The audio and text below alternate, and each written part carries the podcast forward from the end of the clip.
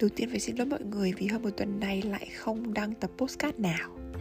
Do là ngày thứ bảy tuần trước mình vướng đi mini retreat trong rừng, xong về một cái là lại vào rừng ở luôn, thế nên là mạng yếu, có upload được gì đâu.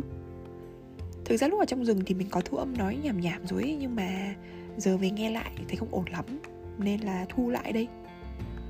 Nhân dịp cả tuần ở trong rừng ra thì tập này mình nói về việc đi vào rừng nha. Ngày trước nếu có ai hỏi mình là thích biển hay thích núi hơn ấy, thì mình chẳng bao giờ trả lời được, bởi vì mình thấy là đâu cũng có cái hay cái đẹp của nó. Nhưng mà một năm gần ở trận ở đây á, thì mình cảm nhận được rõ rệt sự kết nối với rừng núi. Năng lượng từ rừng thông quả thật là không bù được đâu. Nó làm cho mình thoát khỏi trạng thái gồng cứng. Mình còn cảm nhận được rõ cái việc giãn nở, hít thở của cái lỗ chân lông trên da của mình luôn ấy. Thông thường thì mình tổ chức hoạt động workshop, vẽ tranh, thêu tay, làm nến thơm hay là đá lát chỉ kéo dài 3 tiếng thôi. Nhưng mà có rất là nhiều bạn khách đi một mình thường hỏi mình về những chỗ giống như Lê Thơ. Chỗ ở càng gần thiên nhiên thì càng tốt. Các bạn thích được tách biệt ra hẳn khỏi những cái thứ xô bồ, ồn ào của thành phố.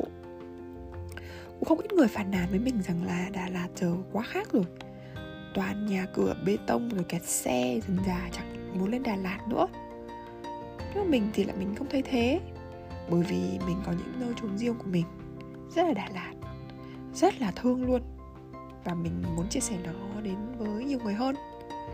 Thế nên là mình làm một trải nghiệm kéo dài 24 tiếng, đưa các bạn vào trong rừng luôn, nhưng vẫn đủ tiện nghi để trải nghiệm các hoạt động mang tính chất giải tỏa và chữa lành của Lê Thơ.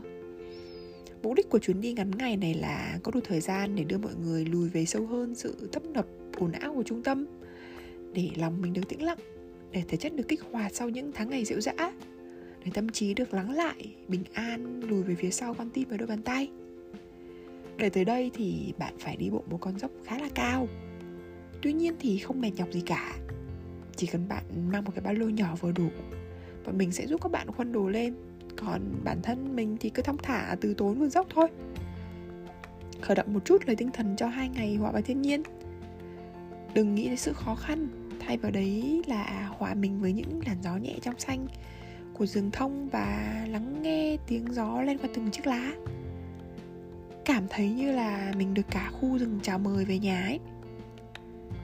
Lê Thơ mình tổ chức một buổi mini retreat như vậy 1 tháng 1 lần. Tháng 3 này thì vào ngày 25 và ngày 26.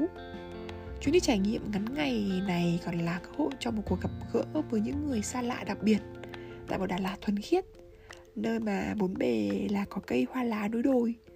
Mình chia sẻ những câu chuyện của nhau để truyền cho nhau một chút năng lượng tươi đẹp thuần khiết của mỗi người.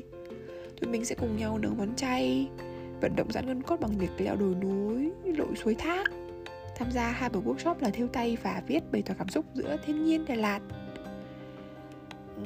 Mình cảm thấy những chuyến đi rừng về luôn mang lại cho mình một cái năng lượng rất là đặc biệt và tươi mới.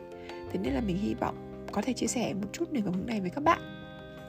Thế nên là bạn nào đang cần một cuối tuần hoàn toàn thư giãn mà lại chỉ có một mình thì đây chắc chắn là một hoạt động trải nghiệm không thể bỏ lỡ Đà Lạt với Lê Thơ đâu. Bye bye mọi người.